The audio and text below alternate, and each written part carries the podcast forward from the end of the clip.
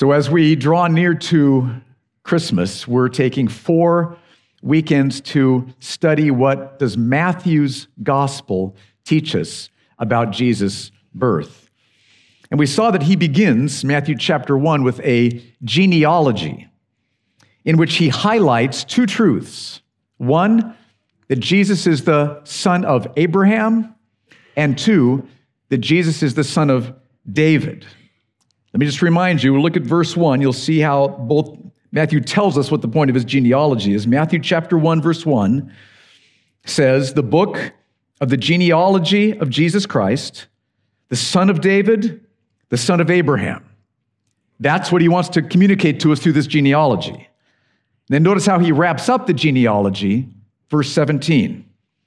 So, all the generations from Abraham to David were 14 generations and from David to the deportation to Babylon, 14 generations, and from the deportation to Babylon to the Christ, 14 generations. So, what Matthew wants to communicate to us, his readers, is that Jesus is the son of David and the son of Abraham. Now, last week we focused on what does it mean that Jesus is the son of Abraham? And this week we want to talk about what it means that Jesus is the son of David. So let's ask this question first to set the stage. Who was David? And why is he so important? I mean, if I said to somebody, well, you are the son of so and so, that so and so should be somebody pretty significant that we all know about, right? And so when Matthew says that Jesus is the son of David, it's like, oh. So we need to ask, who was David? Why is he so important? And to answer that, let me give you some history of the Israelite people, the Jewish people. Way back at the beginning of their history, as you know, most of you, they were slaves in the land of Egypt for hundreds of years under oppressive slavery. And they cried out to God to deliver them. And God, in great mercy, compassion, and love, and with amazing displays of power, freed them from slavery in Egypt and brought them into the promised land so that they could have insecurity and peace and freedom, the joy of knowing God, worshiping God, loving God, fellowshipping with God. Now, there were already nations living there in the promised land, and these nations were wicked and violent idolaters. I won't go into the details of what their idolatry involved, it would turn your stomach if you knew. They'd knowingly, willingly turned their backs on the true God and embraced this idolatry, and, and God decided it was time to judge them. And so he called Israel to conquer them, remove them out of the lands. But for the most part, Israel, although they started to do that, they stopped. They ended up intermingling with these wicked, horribly idolatrous nations, and they ended up worshiping the same idols that the nations around them did. Now, God warned them again and again, urged them to turn back to him with great patience and great love, but they did not. And God punished their idolatry by having these nations attack them, oppress them, subjugate them. Then they cried out to God, God, save us, help us, and God would raise up a leader called a judge. This is from the book of Judges, like Samson, like Gideon, to deliver them. They'd be delivered. Israel would be celebrating. And then a few, you know, who knows how long, a little later, they'd be back worshiping the idols.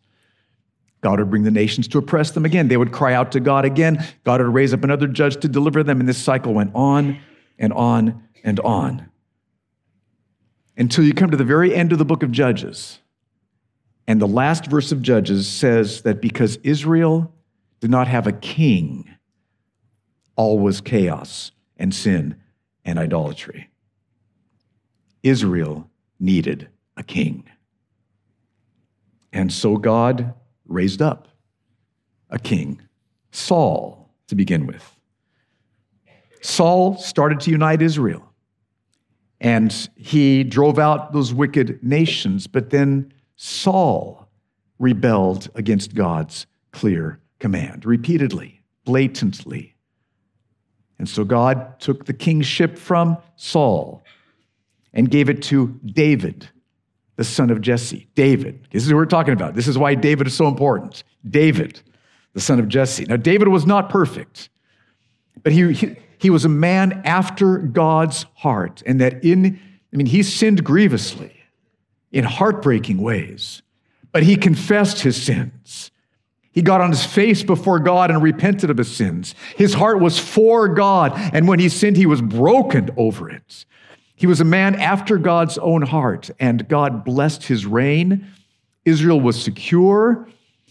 God poured out his grace upon them, and people loved David's kingship. That's who David is. And that's why his kingship was so important. And here's the question okay, we have a great king in David. What about the future? What happens after David? Let's ask that question. What did God promise would happen after David? Okay, you're with me? We're doing a whole history of Israel here, okay? and the whole focus of this is who's David? Why is he so important? Why is it important that Jesus is the son of David? What did God promise would happen after David? Look at 2 Samuel chapter 7, verses 12 through 16. Now, I, I want to explain Old Testament prophecies sometimes have one clear, obvious fulfillment. Like Isaiah 53, it's clear, it's the cross. Okay, it's clear. Other Old Testament prophecies can have a couple of different points of fulfillment layered in the prophecy, so it's hard to tease out those different elements. That's the case here. 2 Samuel 7 12 through 16. One level is God telling David that his son Solomon is going to be king after him. But another level is that far later, God's going to raise up a king whose reign is going to be on the throne of David forever. So let's read through this. I'll show you how we tease out those different layers of fulfillment. Verse 12 God is talking to David. He's talking about David's son Solomon. So, David, when your days are fulfilled and you lie down with your fathers, you go to heaven, die and go to heaven. I will raise up your offspring after you, who shall come from your body, and I will establish his kingdom. He, speaking of Solomon, shall build a house for my name. And that's what Solomon does. He builds the temple, right? And God says, I will establish the throne of his kingdom forever. Now, I think that points beyond Solomon. We're talking about forever here. Verse 14, I will be to him a father, he shall be to me a son. He's talking about Solomon here, but we know from Hebrews chapter 1, verse 5, he's also talking about Jesus here. I'm sorry, this future king. I will be to him a father, and he shall be to me a son. He's talking about Jesus. I, I, I, let the cat out of the bag, sorry. I will be to him a father. So, so again, there's two layers here, there's, there's different levels. Back to Solomon now, when he commits iniquity, I will discipline him with the rod of men, with the stripes of the sons of men, but my steadfast love will not depart from him, from Solomon, as I took it from Saul, whom I put away from before you. And the next verse 16 is an amazing statement of his future king. But your house, David, and your kingdom shall be made sure forever before me. Your throne shall be established forever. So here God promises David that one of his offspring, one of his sons, Solomon, would be king. And also, God's promising that he will raise up a future king in the line of David who will rule forever. Amazing promise. Learn 2 Samuel chapter 7. So, what ends up happening? David passed his kingship on to Solomon. Solomon ruled well, but he did fall into sin towards the end of his reign, which, and he did repent, but that sin caused people to, caused the nation of Israel to divide into the northern kingdom of Israel, southern kingdom of Judah, caused division. Sin, idolatry came in. God warned them, again, this divided kingdom, but they were falling into sin. He warned them to come back to him or he'd let them be conquered. They refused to listen to his warning. They scoffed at his warning. And so in 722 BC, the northern kingdom was conquered by Assyria, many people taken away captive, just absolutely heartbreaking. And in 586 BC, the southern kingdom was conquered by Babylon. Many people taken away into exile in Babylon. Remember Daniel, the story of Daniel, and you, you know all that? Then, after 70 years in Babylon, they came back, but it was never the same. Small little temple, right? Just, and, and then they became oppressed or overcome by Greece and by Rome. So it's like the people of Israel during this season of divided kingdom and Babylon and exile. What about God's promise? What about the king who's going to be on the throne of David forever? When's that going to happen? We want to see that happening. And even during those years, during this time of div- division and of exile, God was repeating his promise of this future son of David who would come and rule. Even during those years. And God didn't just repeat it, but he expands on it even more. It's like, whoa, that's what this is going to mean.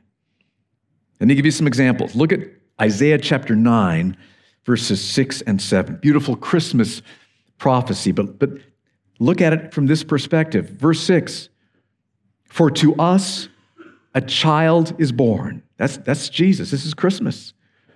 To us a son is given, and the government, the governments, like all authority, all rule will be upon his shoulder. And his name shall be called Wonderful Counselor, Mighty God. Well, this child, this son, mighty God, everlasting Father, Prince of Peace. Of the increase of his government and of peace, there will be no end. Increasing, increasing, increasing, increasing, increasing, no end. On the throne of David, there it is, and over his kingdom, to establish it and to uphold it with justice and righteousness from this time forth and forevermore. The zeal of the Lord of hosts will do this. Kingdoms divided, terrible oppressions happening, sin and idolatry. The zeal of the Lord of hosts will do this. So here God repeats his promise of the coming king, the son of David. But notice how this promise has expanded. It's even better. Not only will this son be born who has the government's all authority on his shoulder, but this son who's going to be born as a baby, fully man, did you catch that? Is also going to be named Mighty God. Fully man, fully God. The son of David is going to be fully man and fully God. Just let that rest upon you. Amazing. Not only that, there will be no end to the increase and the peace of his kingdom. So his rule is going to increase throughout the whole world. The whole world. He's going to rule over the whole world forever in righteousness, justice, and peace. Now, you think, well, when's that going to happen? Jesus has come. He's doing that now.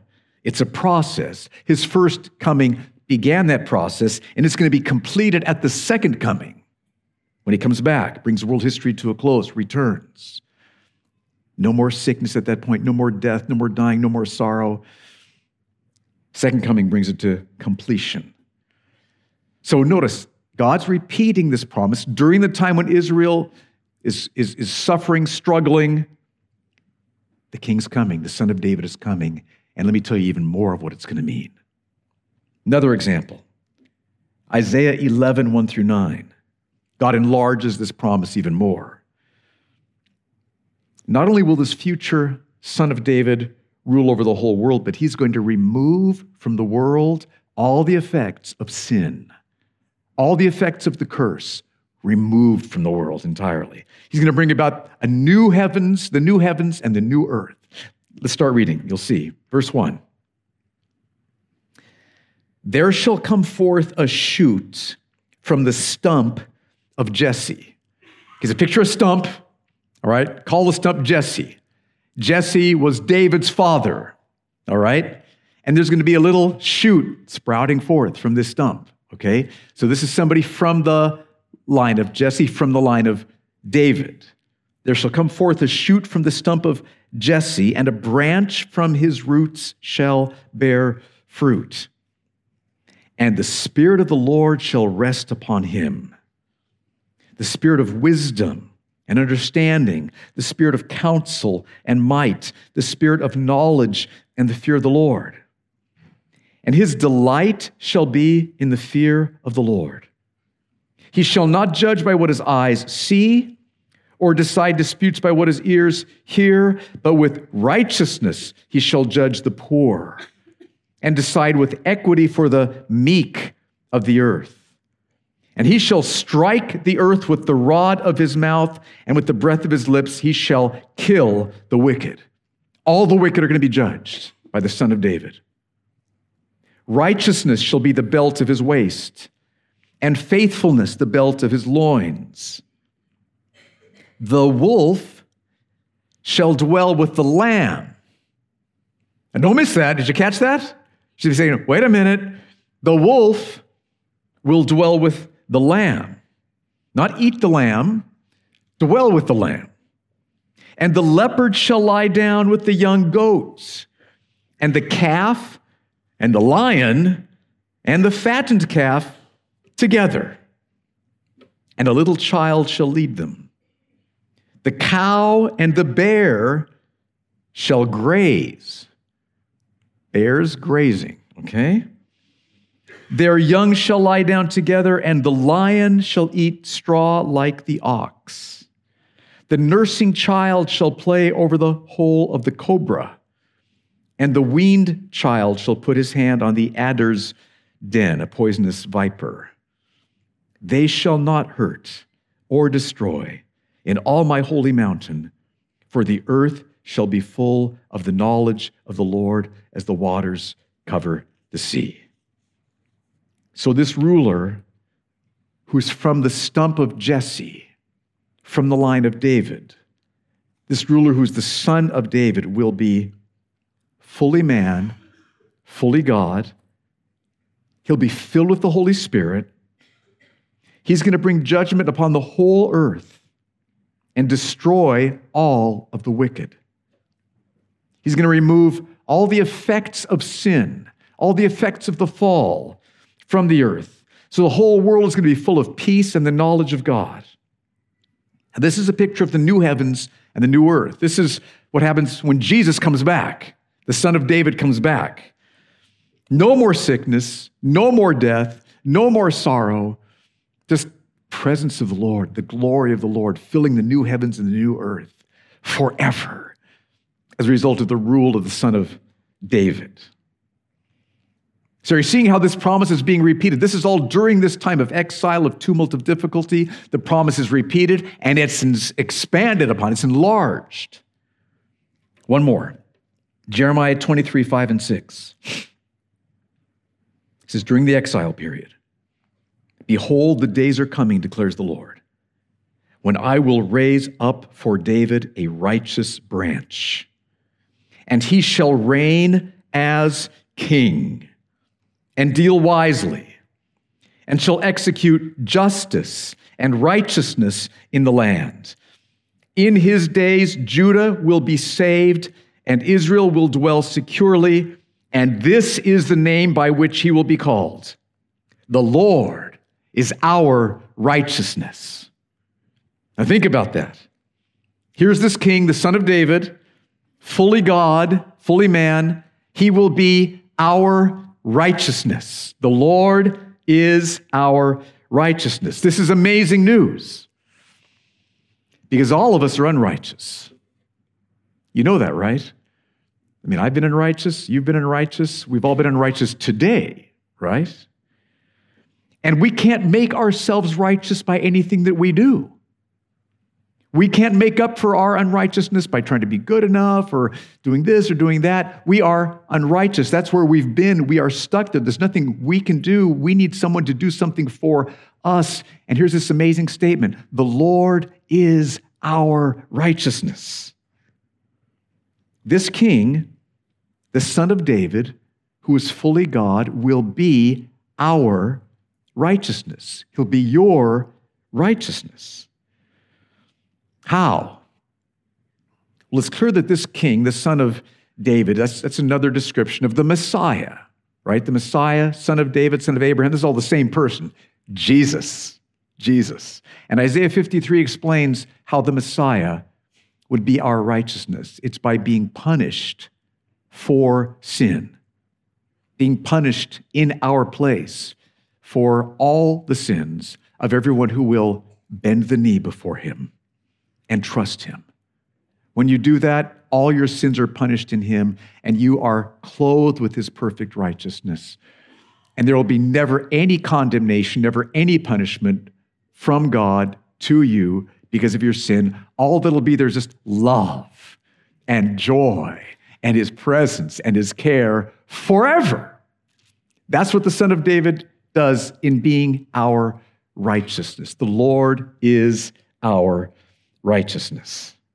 No matter how unrighteous you've been, no matter what you did 15 years ago or yesterday, as you bend the knee, put your trust in the Son of David, Jesus, he will become your righteousness. Forgiven, clothed with his perfect righteousness.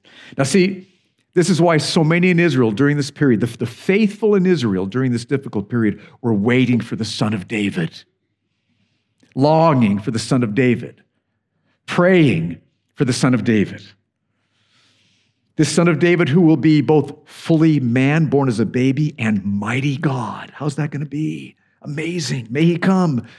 The Son of David who's going to rule the world with perfect justice, perfect righteousness, rule the world forever. Who's going to judge all the wicked?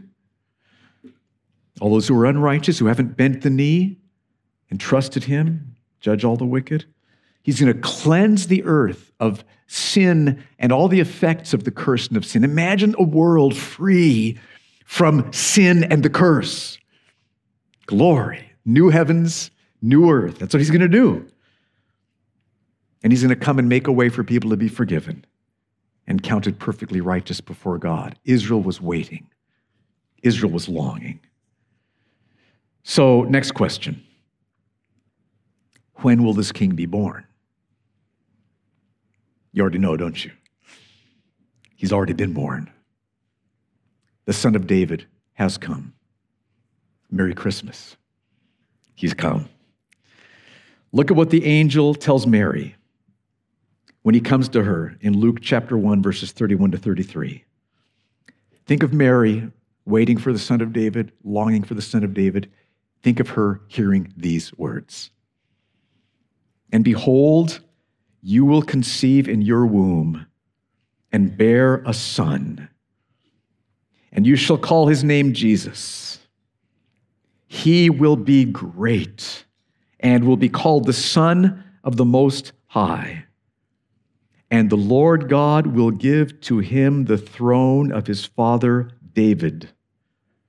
And he will reign over the house of Jacob forever. And of his kingdom there will be no end. Jesus is the son of David. My baby is going to be the son of David. This is what Mary's thinking. And we can see that in what Mark describes as Jesus' first words when he enters into his public ministry. So he's going out in public now. And what are his first words according to Mark's gospel? Mark chapter 1, verses 14 through 15. Now, after John was arrested, Jesus came into Galilee, proclaiming the gospel of God and saying, first words, the time is fulfilled. Just shivers up and down your spine for a, a faithful Israelite. The time is fulfilled? The time? The time is fulfilled. The kingdom of God is at hand. Repent and believe in the gospel. What God has promised in the Old Testament, it is being fulfilled now. It's starting to be fulfilled. The kingdom of God is at hand, will be increasing. Jesus is the king. He's bringing the kingdom. So repent Turn from your old ways. Allow your life to be transformed by this new reality. The Son of David is here, the King is here, the kingdom of God is here. Repent and believe. Look also at how Jesus, the Son of David, starts to cleanse the world of the effects of sin and the curse. Look at Matthew 12, 22 to, 22 to 23. Matthew 12, 22 to 23. Then a demon oppressed man who was mute, blind and mute. Now, not all blindness, not all muteness is demonic, but this was. Some is, and this was. A demon oppressed man who was blind and mute was brought to him, Jesus, and he healed him, so that the man spoke and saw. And all the people were amazed and said, Can this be the son of David? They knew what was going on. They knew what God had promised. Is this the son of David? Yes, it is the son of David.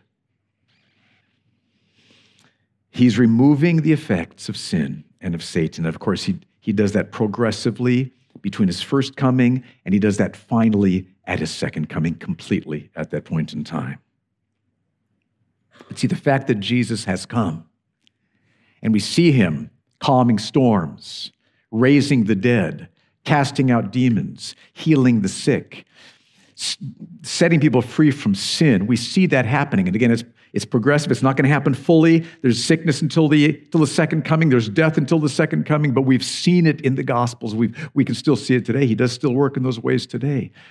And because we've seen it, we know it's going to happen permanently. And it's going to happen completely. No more sickness, no more sorrow, no more death. All the remnants of sin and curse removed. And there will be the new heavens and the new earth in which righteousness dwells. Look at how Jesus, the Son of David, is our righteousness. I, I was just struck by this picture, John 19, 18 through 19. There they crucified him and with him two others, one on either side, and Jesus between them. Pilate also wrote an inscription and put it on the cross.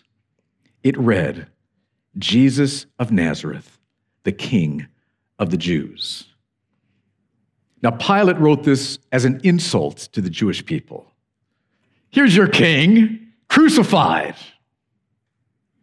Mockery insults. But what Pilate wrote was true. Jesus is the king of the Jews. And he's all of our king. He's Pilate's king. He's the son of David. And this is how he became righteousness for everyone. That placard at the top of the cross, the king of the Jews, is perfect in many ways because this is the son of David. This is the promised king. This is him becoming righteousness for us. This is him becoming our righteousness. This is the cross.